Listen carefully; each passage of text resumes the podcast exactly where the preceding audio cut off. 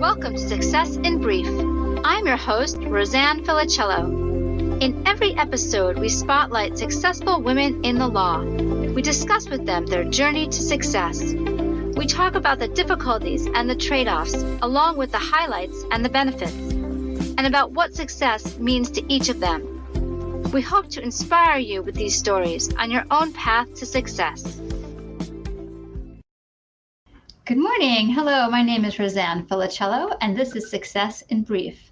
I'm thrilled today to welcome my friend Elizabeth Malang to today's podcast. Liz is a partner at Ryan and Conlon L L P, where she specializes in personal injury cases, insurance defense, and also maintains a commercial practice. Liz is also passionate about mentoring younger attorneys, especially women. Um, Liz, thank you so much for being with us today. Oh, thank you for having me. Uh, Liz also received her B A from Cornell and her J D from Fordham School of Law, and I'm thrilled to speak to Liz uh, today to hear more about her success. Um, so let's jump right in. Um, Liz, what was your path to becoming an attorney? Well, um, both uh, my grandfather and my father um, went to Fordham Prep School, Fordham College, and Fordham Law School. Um, so um, it, it was kind of instilled in me at a young age, not only to go to law school, but basically to go to Fordham. Um, they were very um, enthusiastic about their um, love of the school. My dad actually grew up uh, a few blocks from the prep and the college in the Bronx and was able to walk to school for all of those years. Um, and um, as now as an alumnus of Fordham, I understand the, the strong alumni tie to the school, and uh, they were just always very enthusiastic. So um, basically my dad had always told me no matter what I wanted to do in life, he just thought I should go to law school, that it was such a good background for if you didn't even want to be in law to go into business, or um, just a great education. And, and actually he didn't practice law. He um, met um, some people in law school and they opened up um, an insurance brokerage straight out of law school. So he was always a businessman. Um, never really practiced. My grandfather, on the other hand, um, was a D A in the Bronx, um, was a medical malpractice insurance defense lawyer, um, was, uh, a, I think, an assistant deputy commissioner of insurance, was very involved in politics. So basically he was kind of on, I'm on his path. Uh, um, to me, um, a lot of things uh, that I have done in my career kind of mirror what my grandfather did. Uh, And um, so it was just something that I was always encouraged to do um, from a young age. Either be a horseback riding instructor or a lawyer. That was really what I wanted to do from like ten years old. Well, um, those are uh, two good, two good options. Yeah. So I kind of let I let the horses go, um, but but then I um, I did uh, always just have that goal in college uh, to go straight to law school and kind of then figure out my path from there. Um, and then um, I, just in in my family, it, my grandfather did start out at the Bronx D A's office. So it was also a thing that, you know, a great place to start your legal career is to start in a D A's office um, so that you can get that courtroom experience, um, that litigation experience. And, and just actually being a D A is, I, I, to me, it was my favorite job I've ever had. And I loved it so much. Um, so that was kind of like my next path um, in terms of wanting to go to a D A's office uh, after graduation from law school.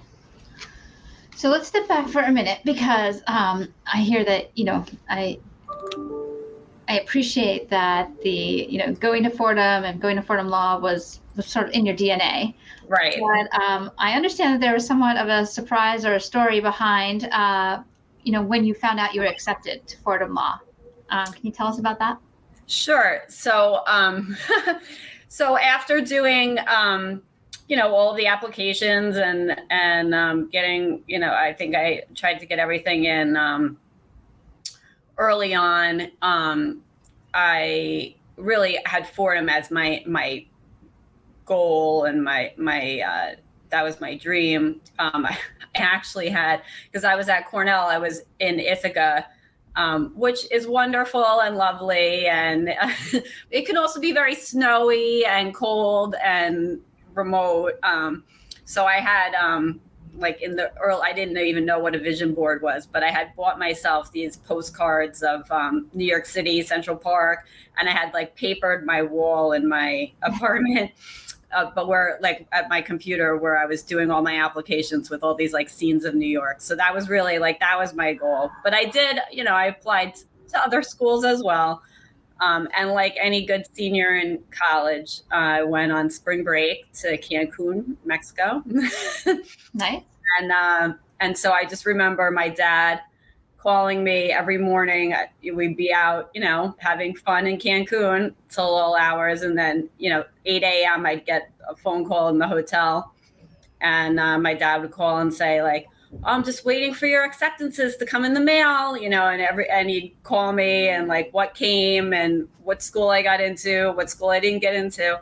And then I remember like on the Thursday of being on spring break, he called me and I, I got my Fordham acceptance. So I was could beyond thrilled, but also, you know, I probably had gotten home at like four in the morning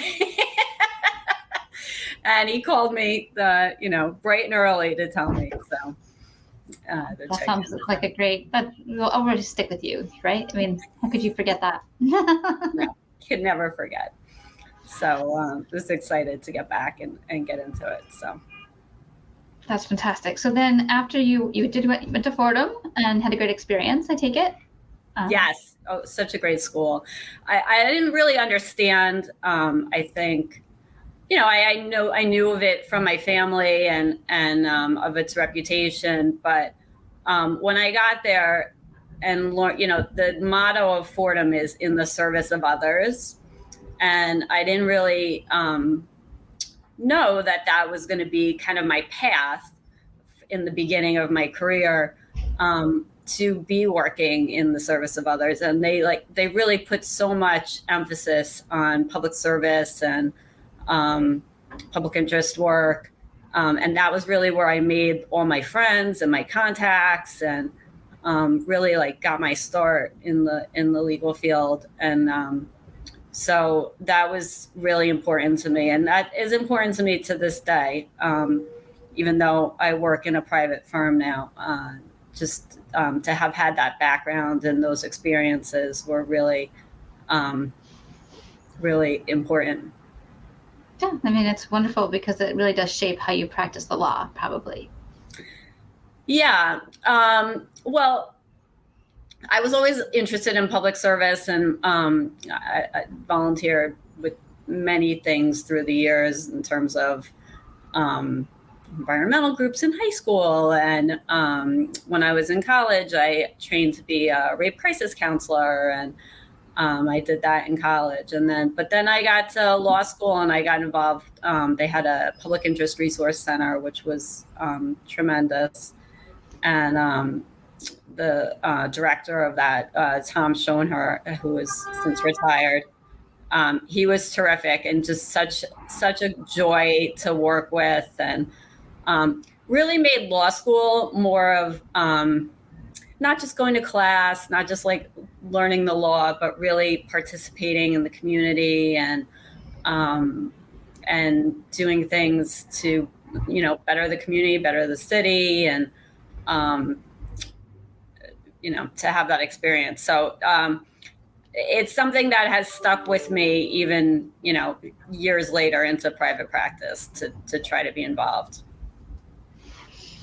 I think that's important as attorneys. You know, we have a special role in society in some ways um, because we, we understand how the law works and we were, we're taught, you know, we have these skills that we obtain from going to law school. And so it's important to try to use them to help others when we can. Definitely. Definitely. Um, you know, um, you're as attorneys, we're in a unique position because we have the background in the law, but we also um, are educated in, in the systems and how to navigate the, the court system and whether it be family court or housing court or um, where many people don't even have the knowledge as to how to access those courts. Um, so it, it, I think it is important to, to try to give back and um, and to help, because we do have a special knowledge that maybe other people don't have. Mm-hmm. So you spent um, about three years in the D A's office, is that right? Yep, three years. Um, I was in the Domestic Violence Bureau the entire time that I was there. And I had the privilege of working for um, Charles Joe Hines, um, who was a pioneer in domestic violence prosecutions um, in the, at that time. Um, his mom, unfortunately, his mom was a victim, and so was he, of domestic violence growing up. Um, and he really had put like such a strong emphasis on his domestic violence program in his office. And it, it was regarded uh, nationwide um, at the time, and um, just had the best bosses there, and, and um, really it's such a great experience working there. Uh, when I was there, um, we were one of the pilot, well, I guess we got a grant Um, to do a pilot of uh, the first Family Justice Center um, in the New York area. So I was asked, um, I got the privilege of going to San Diego on a trip, an exploratory trip to uh, observe their Family Justice Center, which would be like an all-in-one uh, criminal, family, uh, services, everything, one-stop shop for um any victim of domestic violence at the D A's office. Um, and they did they did um, open it, I think, in two thousand five in Brooklyn. And then it became a model for all the other offices throughout the city. Um, but it was really such an such a great opportunity that I got to be involved with that. So it, it sounds like it, it was probably very intense as well. Yeah. Yeah. Yes, working, um, doing domestic violence prosecution was extremely intense.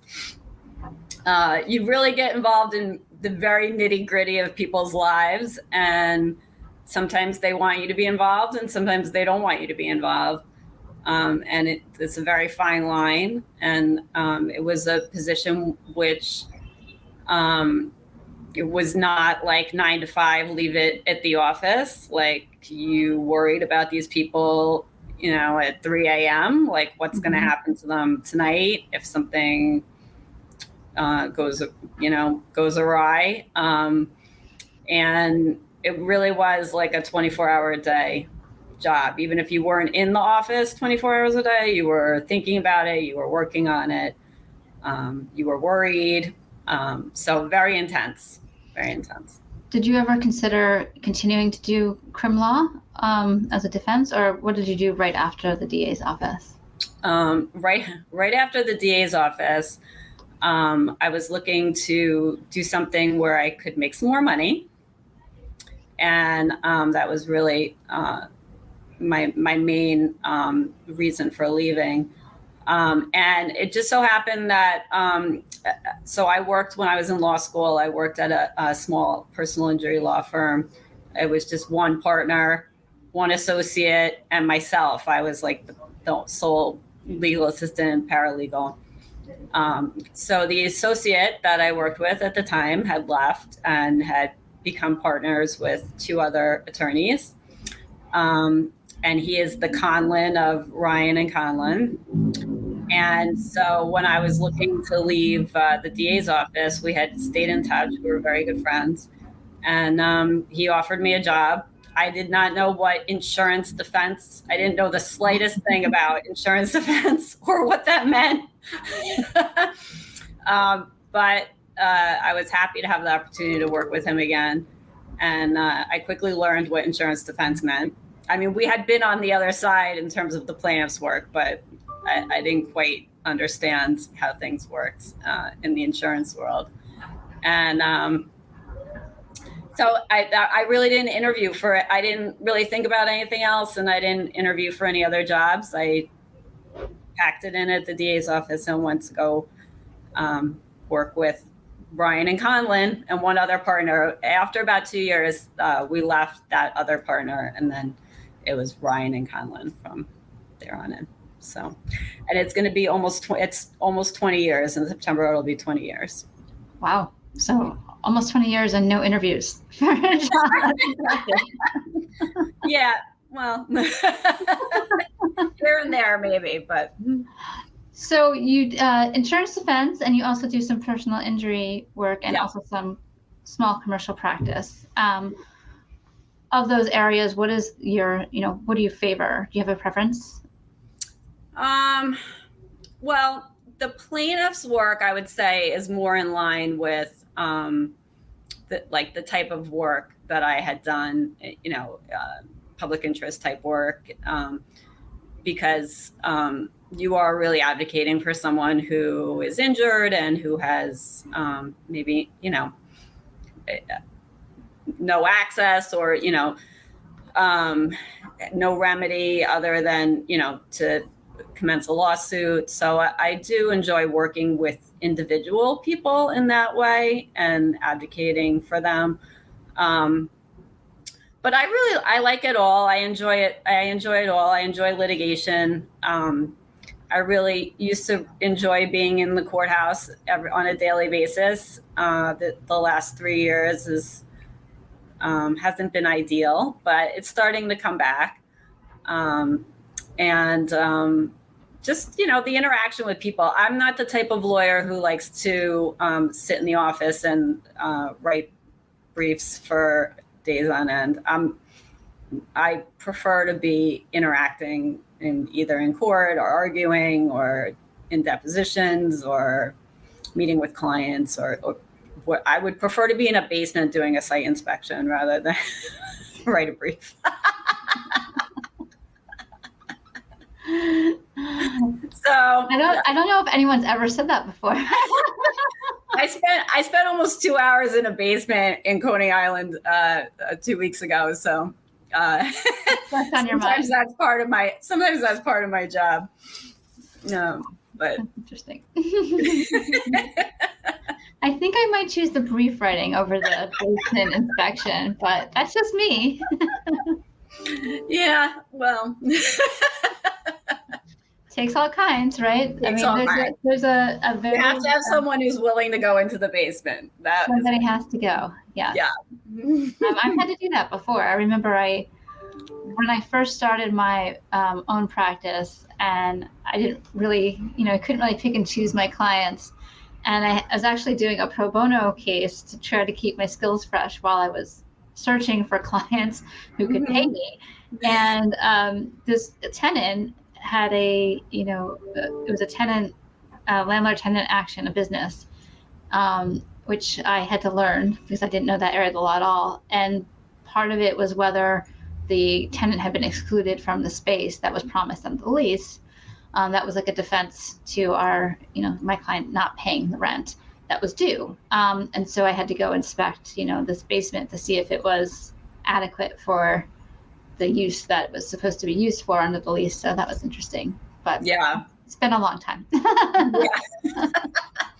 Well, in the insurance defense world, quite often we have to go out to see whatever it is that we're, you know, we're defending, be it, you know, in very mundane crack on the sidewalk, or, um, you know, if it's a defective staircase, allegedly defective staircase, um, or a, a remodeled basement, which may or may not have looked like that back in the day or at the time of the accident. So, um, yeah, so we do, we do uh, go on to, especially if you're going to try a case, you want to um, make sure that you're familiar with the, the scene of the accident.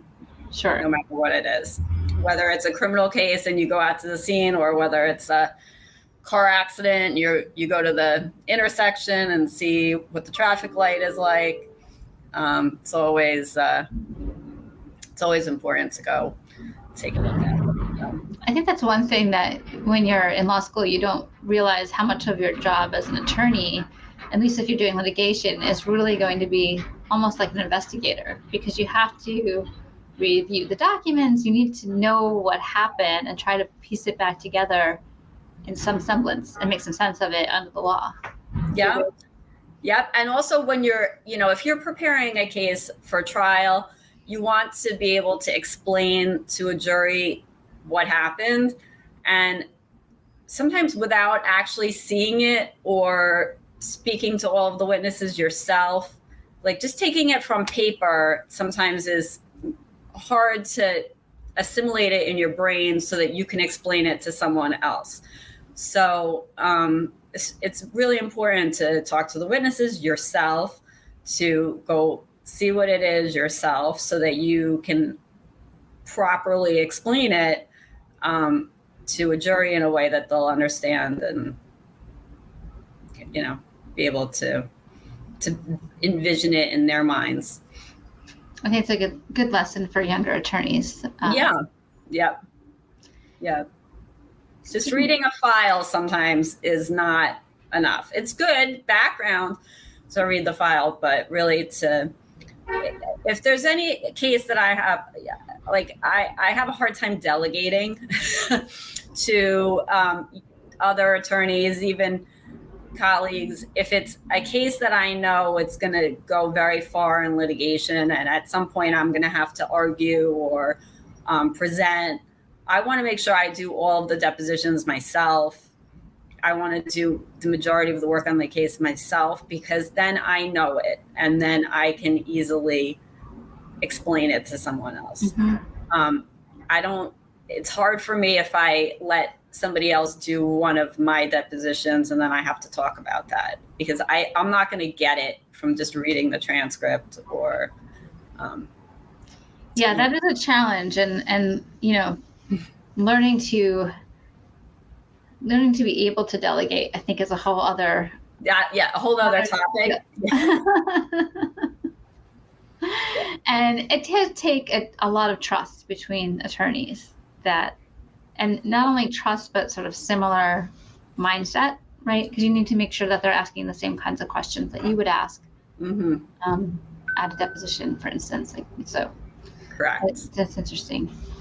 Um, correct. So, what other challenges, other than you know the delegation, have you faced as an attorney uh, in your career? Um. Other challenges. I would say um, anytime I take on some a project or something that I haven't really uh, done before, a new type of law. Um, when I first got admitted to federal court, I would say just like navigating the federal court system and um, federal practice, because I, I really, I, although obviously I took civil procedure in law school, um, I, I jumped right into state court and criminal court. Um, in the D A's office. And then, um, and then uh, in my practice, we really didn't have that many federal court cases. Um, it was really only when I um, started taking on some commercial work that we started being in federal court more often. Um, and uh, which I do really enjoy. I, I really enjoy being in federal court. It's such a different, um, different experience, different atmosphere, different, uh, there's a lot of differences um, about it. But um, it's only, I would say, I, I think I got admitted to federal court about um, ten years ago. So um, that was just something, you know, and it, it's not difficult. It's just different. Um, it's just trying to remember back to civil procedure. Um, yeah. It's so much easier than the C P L R. It totally is. I, it's just I hadn't done it in so long. Yeah. Um, so those kind of things, um, and and the, and the judges are very serious about following the rules and the judges' rules, which is great, because sometimes in state court that is actually not the case. So. Um, yeah, sometimes it's harder when the judges um, or the clerks seem to make up the rules as they go along, which right. is sometimes fine in state court. I won't name yeah. names. That was quite often the case as when I started out um, in the D A's office. The criminal court judges um, quite often had their own way of doing things and their own rules. And um, it was just basically from judge to judge. You kind of just had to find your way. Um, So I, I was kind of used to that, to the chaos versus the order. um, but um, but yeah, so that was something. You know, anytime um, just trying anything new, um, you know, new areas of law, a new, um, a different type of fact pattern, because a lot of the types of cases that I handle have handled in the twenty years uh, that I've been at my firm are very similar type of cases. So you kind of get like in a groove of, oh, this is a ceiling collapse. This is a car accident. This is a rear end. This is, um, so it's always challenging when you take on something a little bit different. Um, and, um, I mean, just navigating, I would say, our profession in general is always a little bit of a challenge, and personalities um, that you come into contact with, and dealing with the various personalities, good and bad, um, both in your own firm and in other people's firms, and adversaries and judges. And um, we have a very varied uh, profession in terms of people's personalities. And Um, I would say on the most part, very congenial, great people to work with. Um, but there's always the outliers. There's always those few, right? And I've had to deal with some of those in my career. So, um, you know, th- that's sometimes a challenge as well.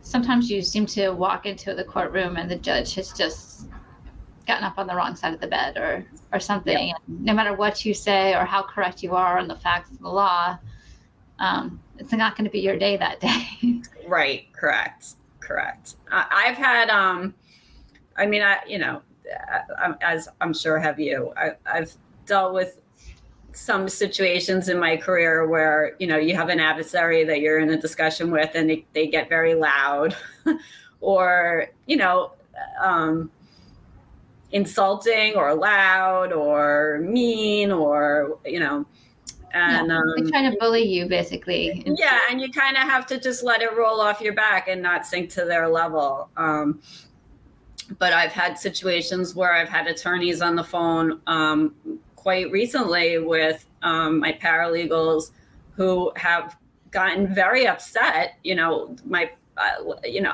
tears, because they were spoken to in a certain way, um, which is just not acceptable. But it's hard because as someone who's been practicing for a while, I hate to say you get used to it, you know, but maybe you get used to it and you just don't let it bother you um, as much as, you know, younger, um, the, the younger paralegals and people starting out in the profession, which maybe would take it a little bit personally. You kind of just can't let it take it personally. That's yeah. I guess for good or for bad, you become hardened to it a bit. So right, right. So um, so yeah, dealing with personalities, I would say, is sometimes a challenge also. So something I love about you, Liz, is that you continue to take on new challenges, including um, that you recently sat for the Delaware bar and passed. So first of all, congratulations. Oh, that's thank amazing. You. And also, like, tell us a little bit about that. You know, what what uh, drove you to sit for the Delaware bar, and, you know, what was the experience like twenty years plus after the fact of first taking the New York bar? Yeah, well, so it was a little bit of a journey. Um, I have um, some very close family and friends in the Delaware, Maryland area. And I've been spending a lot of time down there in the last um, ten years or so. And so just getting the idea of what the future might hold, wanting to open up some possibilities for myself in the future, um, kind of took it upon myself um, not only to take the Delaware bar, but also to get admitted in Maryland, which actually I, Maryland um, was much easier because as an attorney, an already admitted attorney, um, they actually changed their law um, right when I was looking to get admitted. Um, they did used to require an exam. Uh, it was like a one day attorney exam. Um, but right when I was applying, they the um, uh, the clerk or actually called me and said, um, We're changing we're changing the law in the next six months. Do you want to just withdraw your application and put it in? And six months from now, you can just you'll just be able to do like an online thing, like open book online test uh, versus like studying and, and actually taking a test. So I, of course, I said, yes, sure. I, no, no rush. So I withdrew my application and then I just did the um, the little online thing, which was was great. And I did that before COVID. Um, But the funny thing was when I went to put my application in for that, and then also when I was putting my application in for Delaware, um, my I couldn't access my um, uh, M P R E score anymore, the professional responsibility, because it was so old. Um, and I guess they've changed the passing score since we took it anyway. Yes. Um, so, and I didn't know what it was, and I had nothing to tell me what it was, and I couldn't find it. So I had to retake the M P R E. So that was the first thing I had to do, um, in my journey after having passed the little online thing for Maryland. Um, but I took the M P R E, um, the, like right before the world shut down, like March thirteenth, twenty twenty. Oh, wow. In a room where, um, it was cram- crammed in room, you know, like th- probably like the germiest place in all of New York City on March thirteenth, twenty twenty, uh, with these people on computers. And that was, a- so I had never really taken any of those tests on a computer. Um, no. Back in the day, I, when I took the M P R E, it was in a, you know, with a blue book, probably in a, um, you know, it wasn't at Javits, but it was in a, like a um, gym somewhere. So um, just like having to take it on the computer and the stress of whatever. And, and also knowing that I'm, um, I think I'm a very ethical attorney, but like needing to know what the rules of professional responsibility were again to pass a test on it. I was worried, God forbid, I didn't pass that, right? How horrible does that look for my current career? So the pressure was on, but I, d- I did pass. I got it. And um, so that, so I got admitted to Maryland, and then um, I had my application in for Delaware, which is, they don't have any little nice uh, open book, fifty question test. You, you have to, it's very involved for Delaware. So it was a huge challenge. I was ready to take it on in twenty twenty, and then they just canceled the whole exam. I had started studying, um, signed up for BarBri again. Oh my goodness. Um, and, uh, you know, a lot of states canceled or postponed their exams. New York postponed, I think, until the fall. And um, actually one of my paralegals was taking her second bar. She was looking to move to um, uh, Louisiana. So she was taking the Louisiana bar, and her bar got postponed, but Delaware only gives it once a year. And um, they just canceled it outright. There was no reschedule, and um, they put it over to twenty twenty-one. So I had started studying, and then I had stopped, and then I uh, started again the following year. And then that test was also on the computer, videotaped. They have like a camera on you. Oh my um, goodness. Yeah. So again, when I took the bar exam twenty years ago, it was on paper at the Javits yeah. Center, and you know, you went. Um, so no, this test, you were sitting there, you were being videotaped the whole time. You couldn't look away from the camera. You couldn't like reach over to something. Um, and it was three days. Oh my goodness. And, um, and they, and since I had taken the bar exam, they now have these, um, practical, uh, tests. They call it the M P T, like the um, multi-state practice test, uh, which we had never taken, or I had never taken. And uh, so you have to do like a lawyerly um, thing, like write a memo or uh, write a letter to a client or something of that nature. And um, so another thing where I was like, if I can't pass this part of the test, what have I been doing for the last twenty years? But then also the pressure, you know. Um, it also seems, you know, a practicing attorney, you feel like you should waive, be able to waive that part of the, the test. You know, practicing it would be nice, but they didn't, there was no, um, they weren't waiving anything. So, um, so anyway, um, long story short, I, I passed. I was very happy. And uh, I was able to get admitted last year. And um, so I, I was very proud of myself. Um, it's a small um, community of lawyers in Delaware. And I, I got to sign the original book that John Adams has signed. He's number two in the in the role. Oh, wow. and um, I'm number six nine eight nine. So it's very small compared to the number of attorneys that we have in New York. Um, oh, wow. Yeah.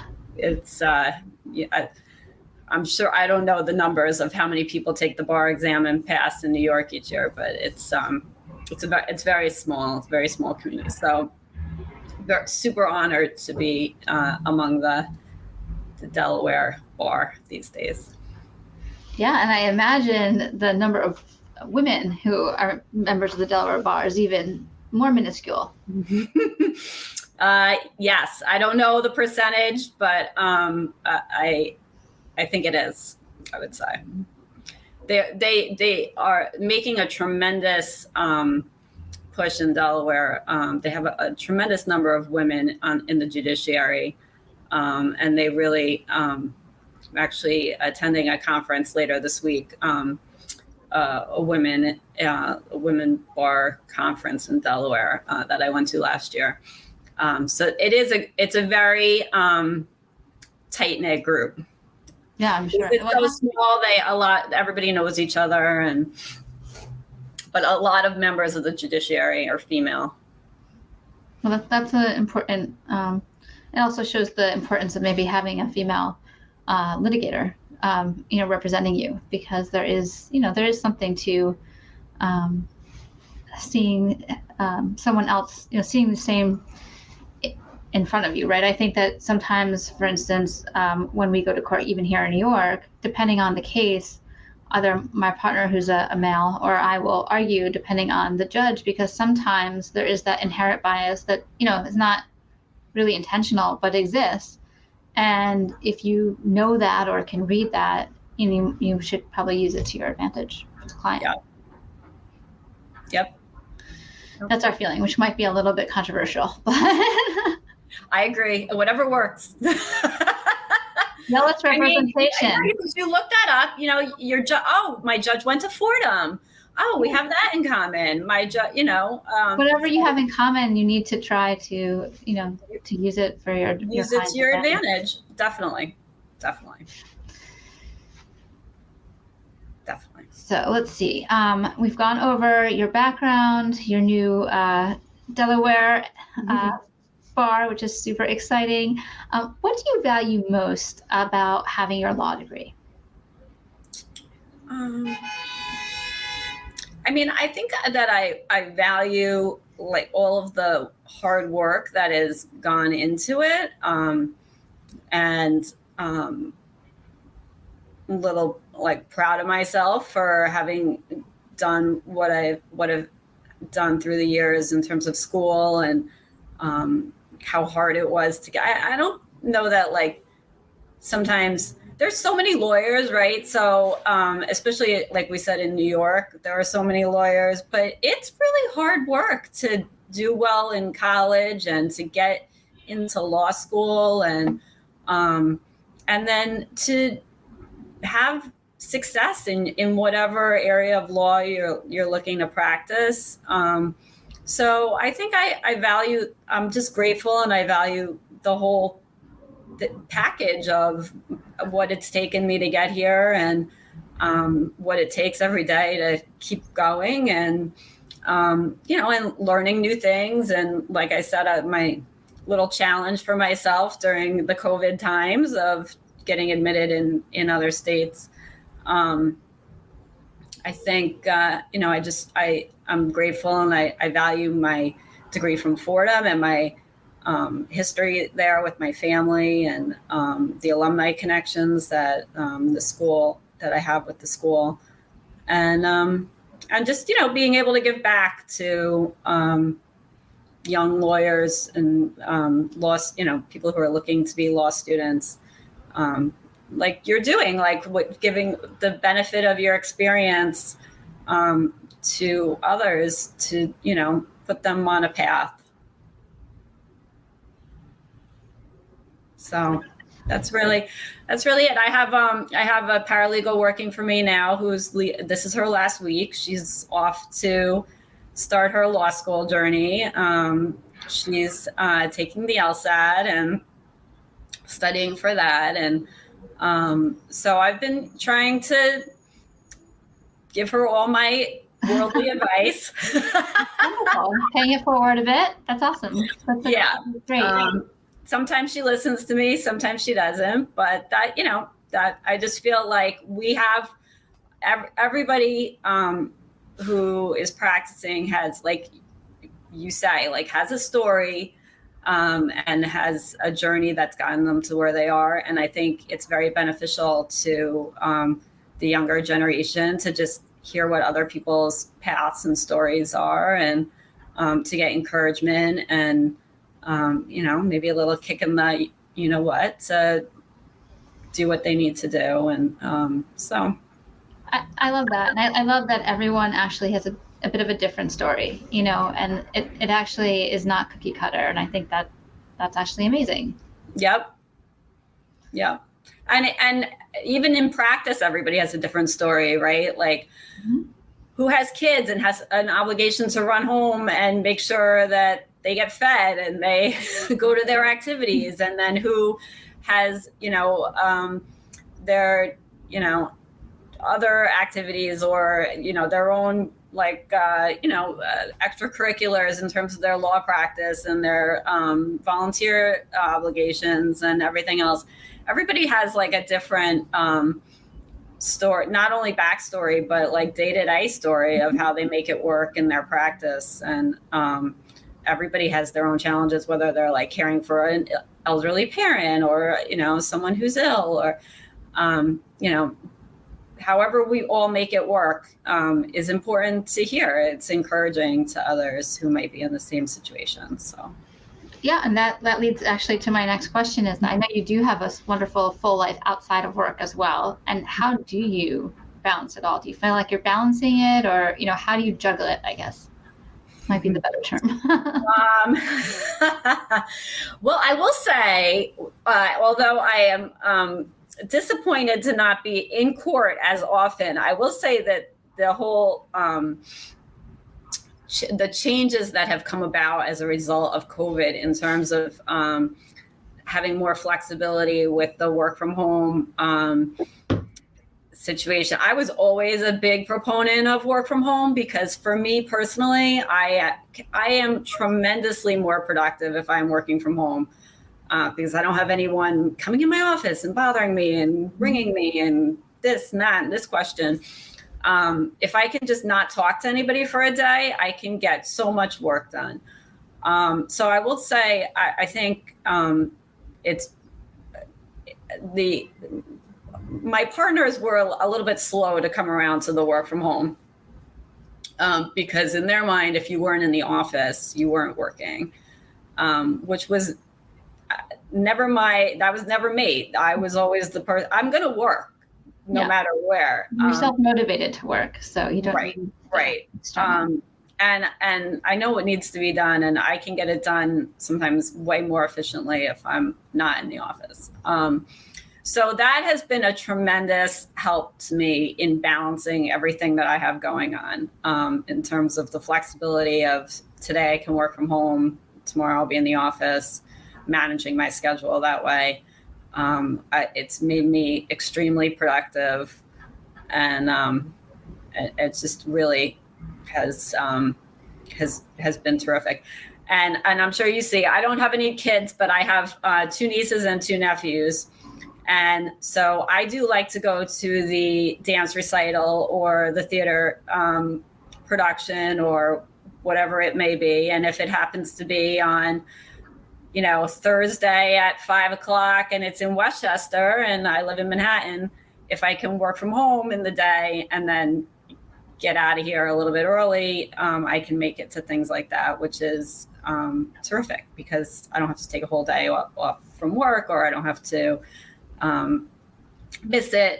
Um, so uh, I get to go. I get to go to all the things, and I still get all my work done. And um, so that's been really, um, really, really great in in managing schedules and stuff. Um, and you know, like going to a conference, like a like a C L E or like the, the Women's Bar Conference.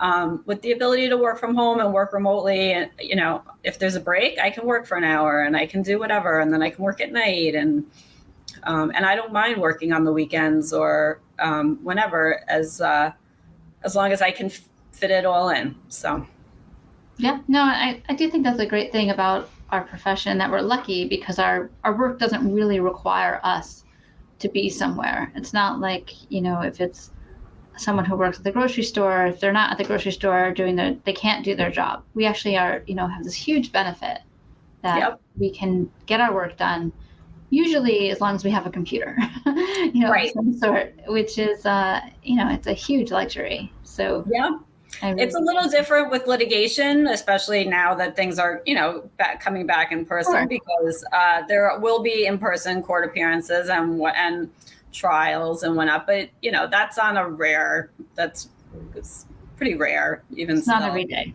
No. Right. And then you work around that. So. Yeah. No, I mean, that's that's huge. I know during the pandemic, you know, the, for the first I'd recently, we mentioned off camera that, you know, I have a Westchester office that we, we got that during the pandemic. For the first, I don't know, six or seven months, I was working in my uh, bedroom of my house because I didn't have another, we had one office, but my husband was using that. And so I was working in the bedroom. And so we, I took an office in Croton uh, where I live so that it would, you know, be able to um, have a place to go to and actually practice, because working literally from my house wasn't working with three children. Right. You have a different situation, right? Totally. I, I get that. Yeah. Um, but it, and also then you didn't have the commute, right? Because that's the other thing. So when you have a busy extracurricular life, that's not just your job, the hours that you spend doing any kind of commute where you can't be multitasking and working at the same time is such wasted time in a day. Um, and if you have to drive, you, you really, like, all you can do, which you really aren't supposed to be doing, but is be on the phone, right? So mm-hmm. make some calls if, you know, if you're driving. Um, but uh, like if you're on a, you know, train, whatever, you can, and to get some work done. But those, those hours of commuting, um, if you shave those off, it's huge, because there's so much other stuff you can do. Yeah. No, it's it's a big, it's a big saver. Mm-hmm. Okay, we have three rap, but are supposed to be rapid fire questions. They don't always turn out that way, but they're supposed to be to wrap up. The first one, okay. I think you might have already answered, but let's see if your answer is any different now. Um, if you couldn't be an attorney and didn't go to law school, what career would you have chosen? Oh, okay. So you were going to hold me to the horseback riding instructor, right? No, you can choose something else. Okay. Um, I think I would probably work in like a store, some kind of retail, fashion, um, selling things. Mm. Um, that I, I actually, it's funny. I had a passing thought about this the other day. I, I really like, I do have a passion for, um, not just shopping for myself, but also for helping others in selecting their purchases. I really do. I think I would enjoy that a lot, um, whether it be clothing or furniture or anything. I think I would like to be in some kind of a retail job. Like a buyer? Yeah, buyer. We're going to be a buyer for a department store or something. Yeah. Mm-hmm. Okay. Um, number two, what is the one thing you wish you knew Um, before you graduated law school that you know now? Um, or like when you graduated law school. So like yeah, something- yeah, yeah. Um,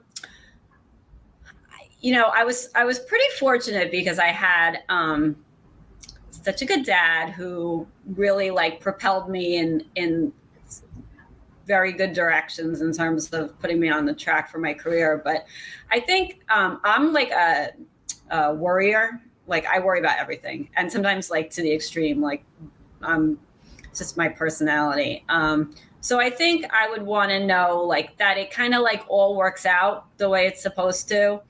Um, maybe you don't get into the school that you thought you wanted to go to, but you get into another school, and guess what? That school winds up like opening up doors that you never even thought, you know, you never imagined. And then you meet someone else, and it leads to meeting someone else, and it puts you on the path. Like, I think I would just want to know, like, not to stress so much about the small stuff, um, and that it's it will work out. Like, the universe has your back. It's it's gonna it'll work out the way it's supposed to.